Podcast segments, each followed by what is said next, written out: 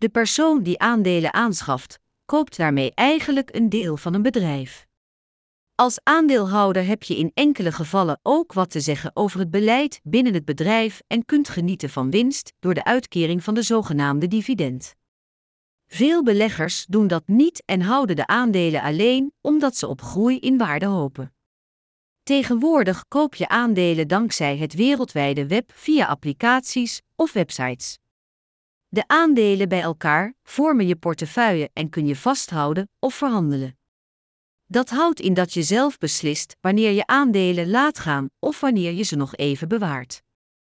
Je kunt in aandelen investeren in allerlei bedrijven, zoals Tesla, Netflix, Amazon en Apple.